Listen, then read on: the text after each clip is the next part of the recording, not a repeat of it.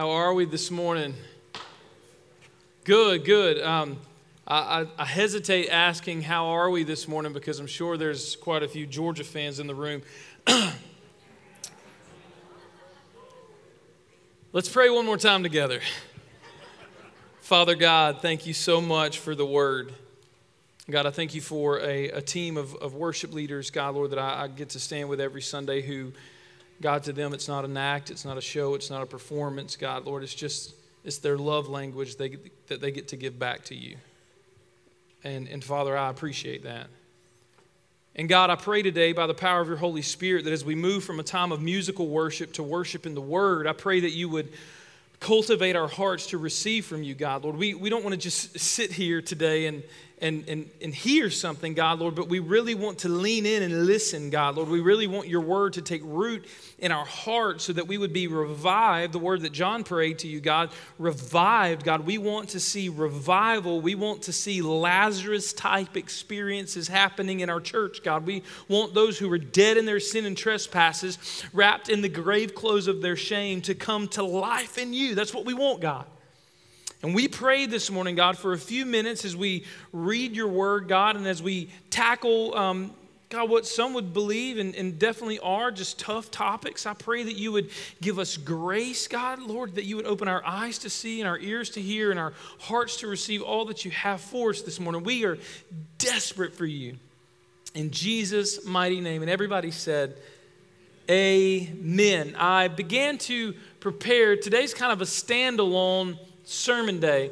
Uh, we, we just finished up our, our love, L O V E, the mission statement of our church. We just preached through that for four weeks. And then uh, what's coming up, what's on the horizon, is our generosity initiative. It's going to be the four, three or four weeks of sermons to where we're going to be talking about giving. Go ahead and let you know we're going to talk some about money over the next month. We're going to talk about giving, and we're going to talk about what it means to, uh, to build the new facility that God is leading our church to build, and what that means for us as far as partnership and commitment and those type things, and, and vision and where we're headed. But today, today I want to answer a question that I've been grappling with and, and thought much about. If you turn on the news, um, or you look at the newspaper, you pull out a, you know, go to your favorite online news source, more than likely you're going to hear words or phrases or ideas about police brutality or brutality against the police, vice versa. You're going to talk about how technology and the technology world is spinning out of control. You're going to hear the word immigration and illegal immigration. You're going to hear the word abortion and you're going to hear the word, the phrase Black Lives Matter. You're going to hear Islam and radical Islam. You're going to hear probably one of the most scariest of them all presidential election. And that's coming up. And if you watch the news at all, and, and, and I can see some of you already beginning to squirm, so just, just hang in there with me. Strap your seatbelt on. We're going to get through this together this morning if you're tuned into culture at all, what it looks like is this. It looks like when we turn on the news or when we plug into whatever we read, uh, the Drudge Report or whatever, you know, Fox, CNN, NBC, NBC, whatever it is, all those super full of integrity organizations, right? No. It looks like the world is crumbling around us, doesn't it? And doesn't when you think about the, the, the, Syrian refugee crisis, and, and it's not just in Syria, when you, when you think about the, those who are, who are fleeing their country, it's Iran, it's Syria, it's Pakistan. I mean, they're, they're literally flooding out of their country because of the oppression and the, the brutality of war, and they're flooding to all other parts of the world. When you look at the news, you think, man, the world is literally crumbling around us. So today, by the power of the Spirit and by the grace of God, what I want to do for just a few moments is talk about how we should respond. Because from the church, there has to be a response. From the church, we have to open our mouth. We have to live out our lives in such a way that we respond to the things that are going on in the world. So, number one, if you're taking notes this morning, jot this down. Just jot down the question How do we respond? Subpoint you write A beside this if you want to. Be, uh, not be, by shining bright. The first thing this morning, listen, how do we respond to a world that is crumbling around us? Matthew chapter 5, verse 14. You can go there in your Bible. We're going to jump around quite a bit, but that's going to be our anchor verse. Matthew 5 14 says, You are the light of the world. A city on a hill cannot be hidden. We have the unique opportunity to carry the Christian light, the light of Christ, into some of the darkest times the world has ever seen. You say, how, TJ, how am I supposed to respond to the darkness? You're supposed to be a light. Said you're a city set on a hill. You're supposed to be this beacon of light by shining the light of Christ. But you know what we do oftentimes? This is what the church does. We flip on the light, right? It's a pretty cool light, the light of Christ my flashlight here. If the room was dark, my flashlight could light up the room, couldn't it? It couldn't help all of us get out of the room, find an exit door. But see, for some reason, the church, rather than doing what we're called to do, is to take the light of Christ into a lost, dark, and dying world. We've all just kind of come together and we're like, hey, look how cool my look how cool my flashlight is. And some of us are like, well, my, mine's kind of cooler than yours because my, my flashlight's a little more theological. I know about like the, the, the trichotomy and the dichotomy and the Trinity, and I know how to unpack like old, you know, like old, old school doctrine and stuff. And I can talk about justification and predestination and Calvinism and Arminianism. And look how cool my flashlight is. And I'm so smart. And some people are like, man, my, my flashlight's just chill. Jesus is my homeboy that's what we've done. Like we've all been given this incredible light of Christ, and, and we all just kind of come together and we're all shining the light. The problem is, is, is that we're not actually taking the light to where it needs to be. We have this incredible gift. Scripture calls God in multiple places. In the Old Testament, Scripture said that He appeared as a cloud by day and a fire by night. In the New Testament, it says that our God is a consuming fire. So He has placed in us the fire of the Holy Spirit. We are lights. And we have this opportunity. How do I respond to chaos, TJ? How do I respond to the world going dark all around me?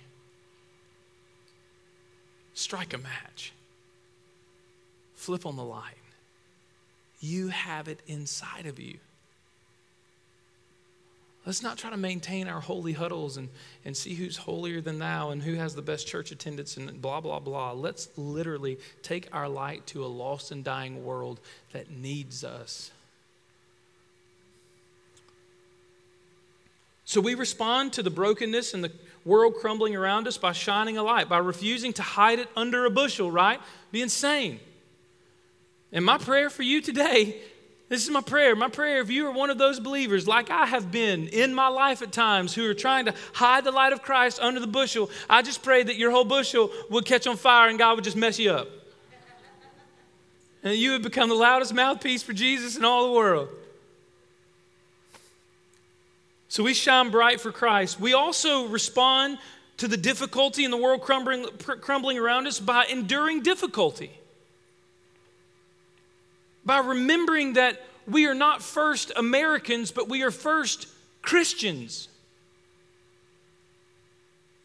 So there's something pretty incredible that happened to Paul when he became a believer. His Roman citizenship, his, his degrees, his political and religious status, everything was kind of separated from him, and the primary thing in his life was God was the gospel, was Christ. And listen, I love America. I love the fact that we live in a free country, right? Hashtag America at this point of the sermon. Like, I love that we live here.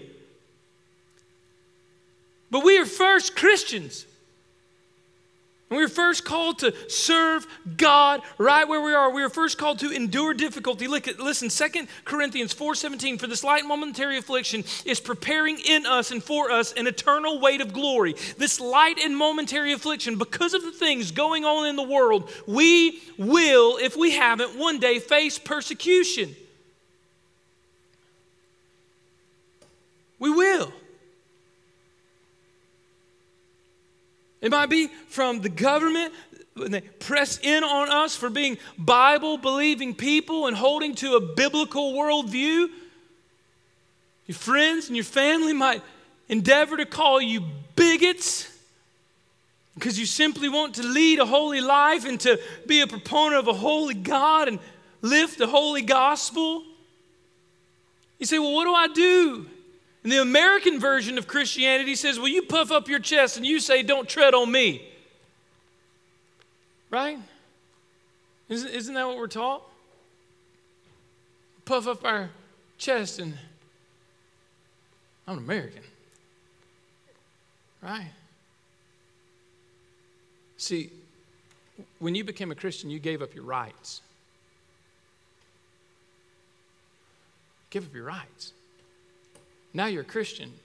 Now, does it mean you can't be proud to be an American? No, that's not what I'm saying. Is, does it mean you can't be proud to be a Republican or a Democrat? No, that's not, not what I'm saying. But all of those things come way down the list after Christian.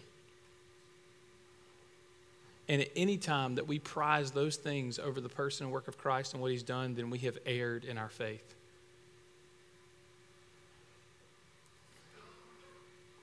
We shine bright and we respond to the world crum- crumbling around us by enduring difficulty.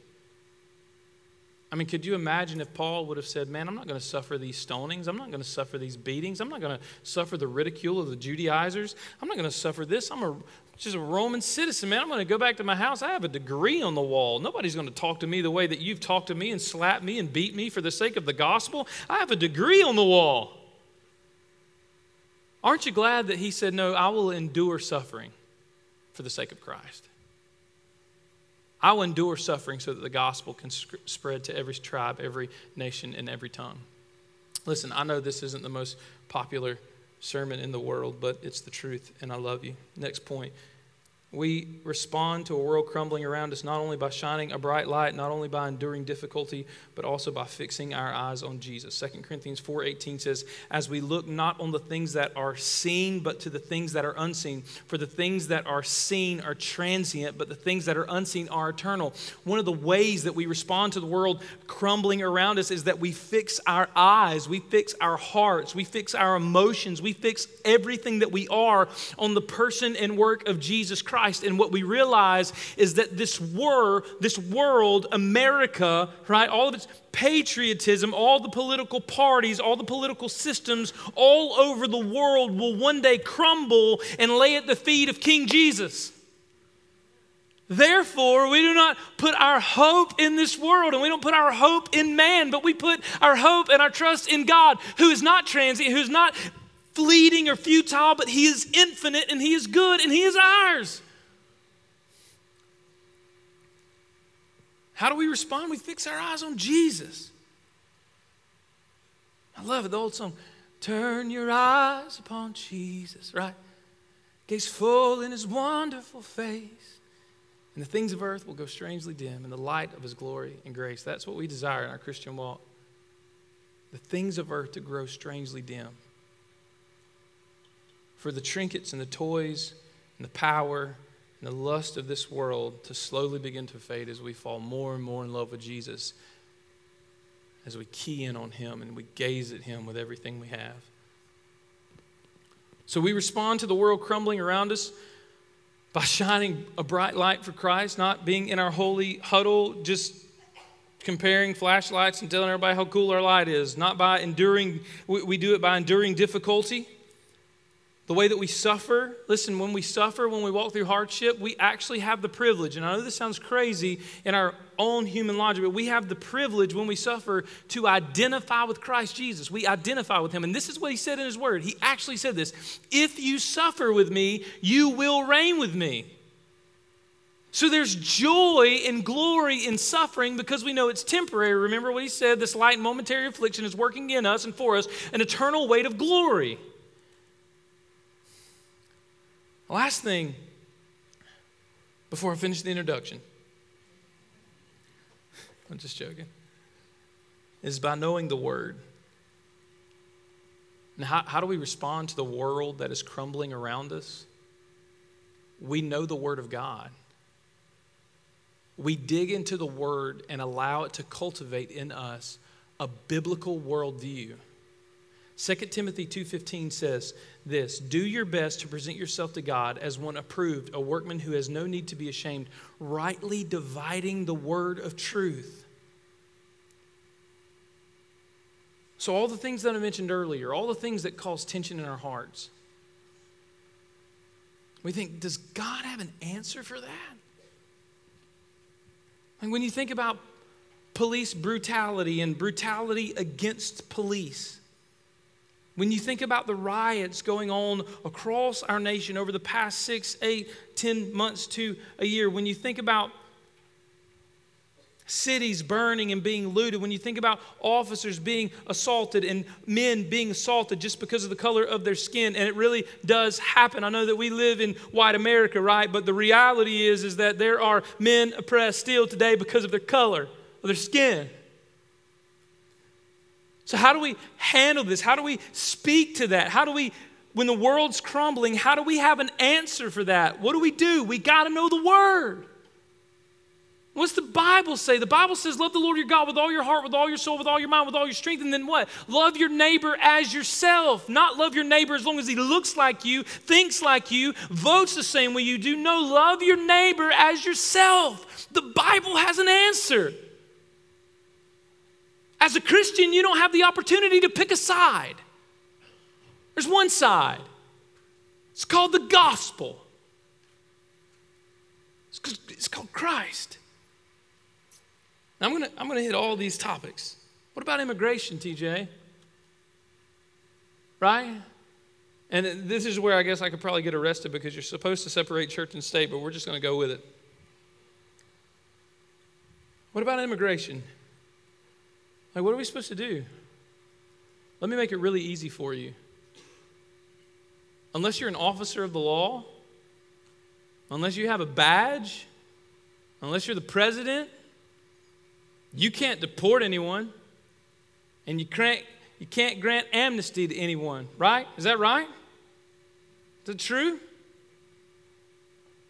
So, what, what's your role in this? Let me give it to you. Matthew 25, 35. The king will say to those on his right, Come, you who are blessed by my Father, inherit the kingdom prepared for you for the foundation of the world. For I was hungry, and you gave me something to eat. For I was thirsty, and you gave me something to drink. I was a stranger, and you took me in. Am I advocating this morning for illegal immigration into our country? Absolutely not. They're sinning. That's a sin. They're breaking the law.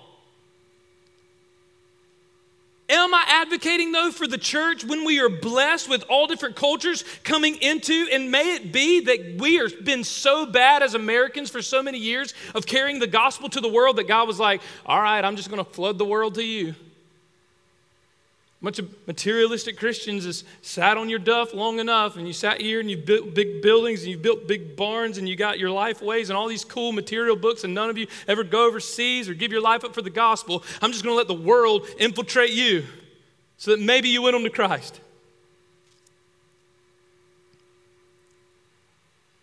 We are, we are not called to make legislation. We are called to love our neighbor as ourselves. We are called to feed and clothe in the name of Christ so that some might repent and call him Lord. And listen, I know. You're like, TJ, you're getting a little too political this morning, man. I have a lot of feelings about this. Good. Bring me your verses, your text, your scripture, and your chapter.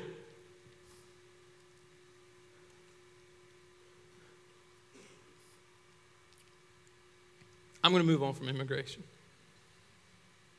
And the next point is, is to listen, I want you to have a biblical worldview. I want you to know when someone comes because there's some of you, I dare say, there's some of you sitting in this room say, well, what do we do with the immigration problem? Send them all home. What?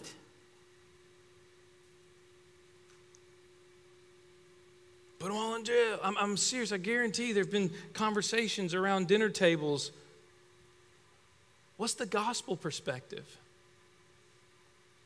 What's the gospel perspective? How are we supposed to love people? How are we supposed to serve people? How are we supposed to give our, up our rights so others can see the kingdom of God? And listen, I know that I might be killing off 25% of you because of this sermon, and I'm okay with that because this is the Word of God. Point number two this morning under how do we speak and how do we maintain a worldview? If you watch the news, there's so much talk. And before I say this point, I just want to tell you when, when, we talk about abortion, I know that there may be some in the room who have been pressured in or have walked through that. And I just want you to know that there's grace and there's love, and Jesus loves you and He will restore you and redeem you. This is not meant to be condemning at all, but I want you to hear my heart when we talk about abortion, when those conversations come up, because it's in this election. It's huge. Women's rights, right? That's what we're talking about. At what part of the pregnancy is it? Should it be legal to terminate a fetus, right? To terminate a baby? I want to give you a biblical worldview, and this is what the Bible says Psalm 139 13. For you were formed, you formed my inward parts, you knit me together in my mother's womb. A conception God had a purpose and plan for the baby.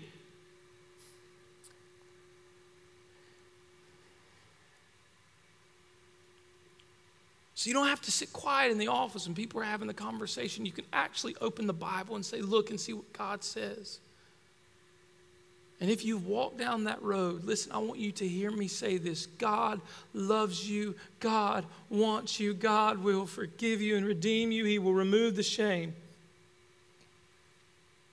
But there's an answer in the Word. You say, okay, TJ, what about Black Lives Matter? What about organizations that, that, that, that protest? What, what do we do with Black Lives Matter? Like, what do we, what do we do, right? Because it's polarizing. It's amazing how in the last year to two years, there were things in America that genuinely God had been healing for a season, have resurrected themselves. It's spiritual warfare on some level, have resurrected themselves. It's causing division and, and, and dissension between brothers and sisters just because of their skin color. So, what do we do? What's the biblical perspective? What's our, what should our answer be?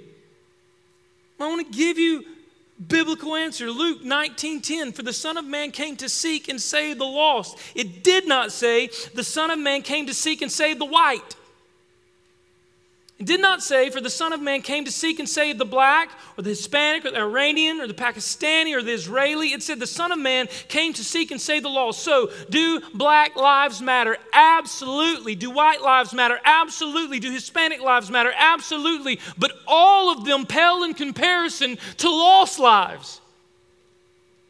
Lost lives are the objective of the church.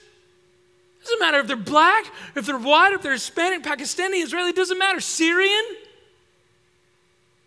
Lost lives matter. And if you're going to hang your hat as a believer on any other movement than the gospel movement, shame on you. Shame on you.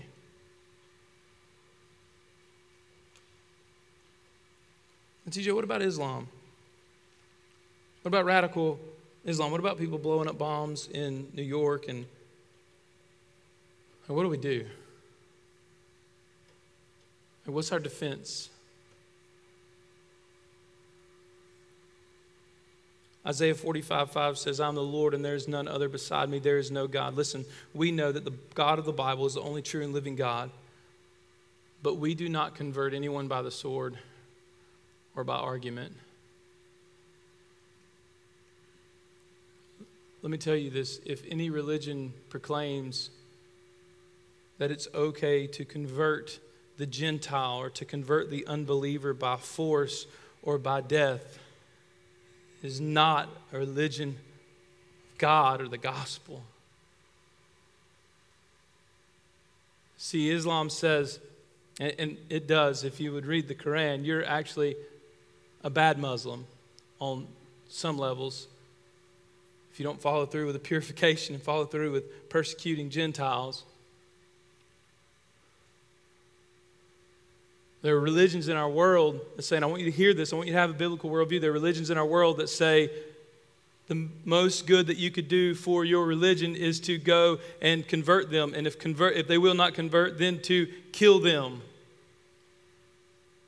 But this is what the gospel says to us. The gospel says, Go into all the world, baptizing in the name of the Father, the Son, and the Holy Spirit, and be willing to be killed for it. See, other religions around the world say, Go, and if they don't do like you want them to, then kill them. The gospel of grace that we have from Jesus Christ is go into all the world and be prepared to be killed for it.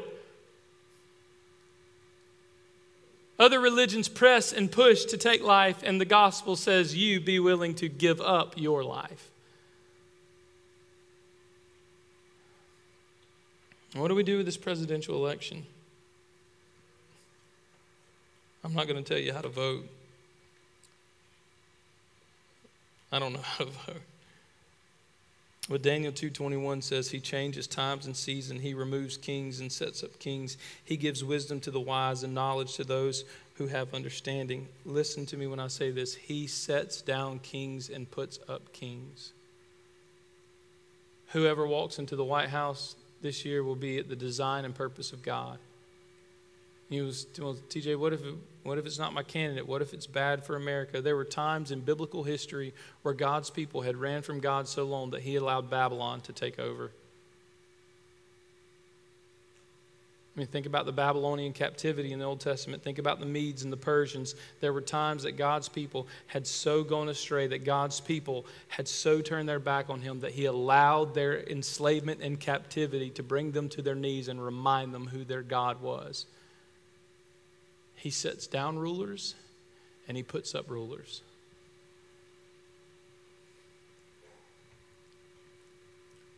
For far too long, we as a church have longed to hear from Bill O'Reilly or NBC or CNN or Fox News or some other talking head rather than turn our eyes to the scriptures that give us life.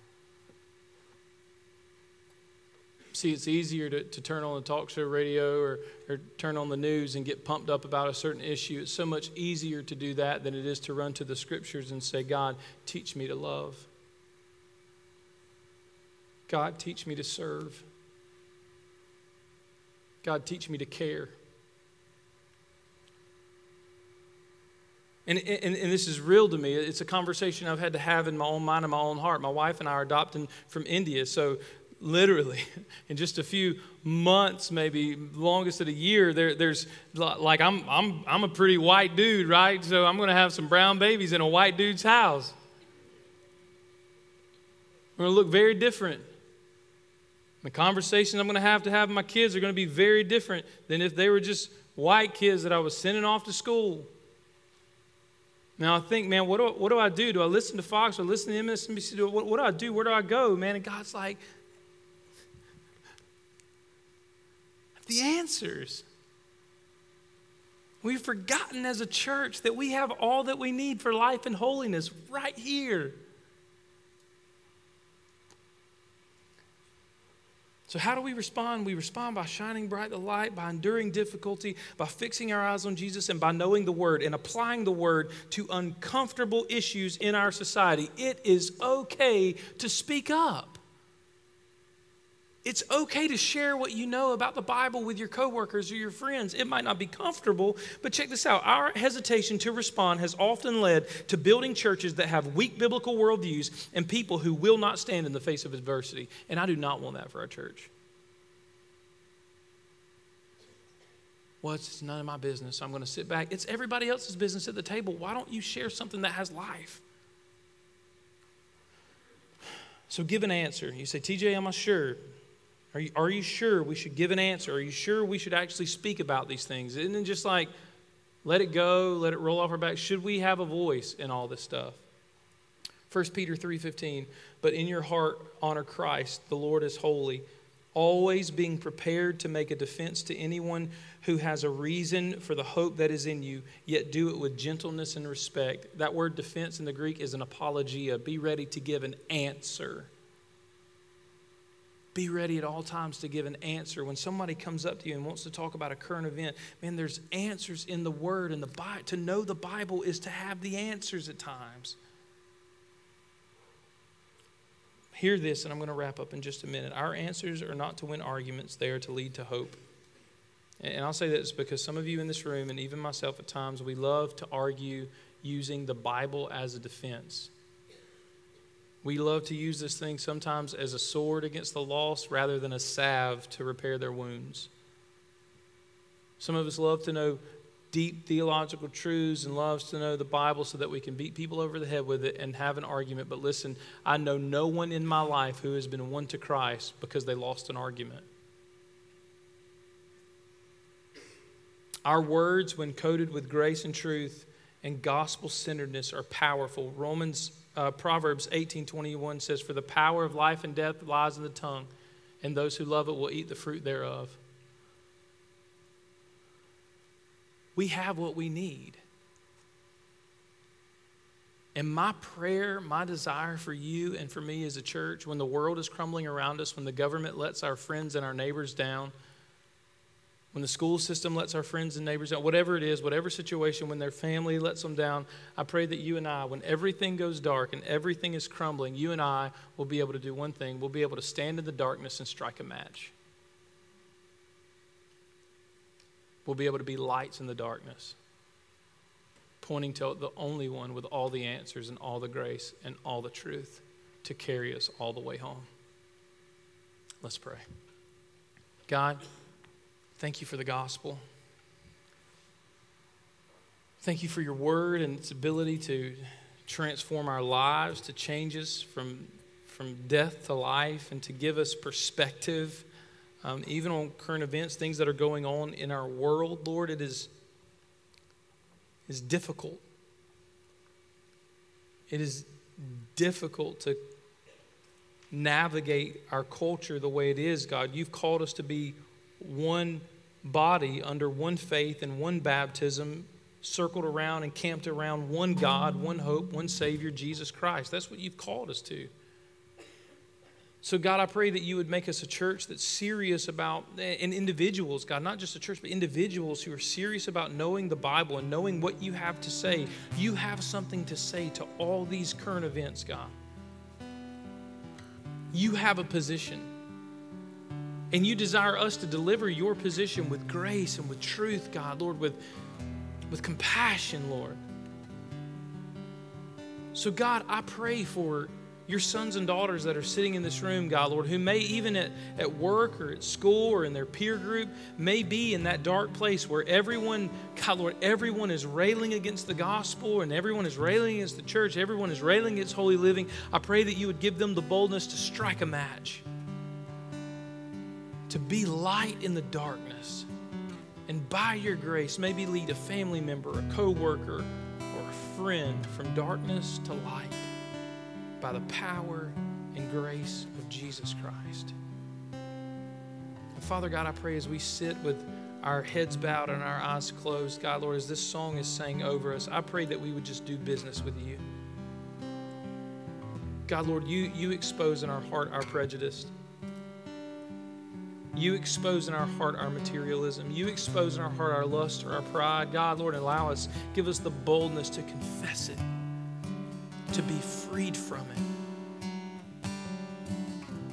Lord, we love you in Jesus' name.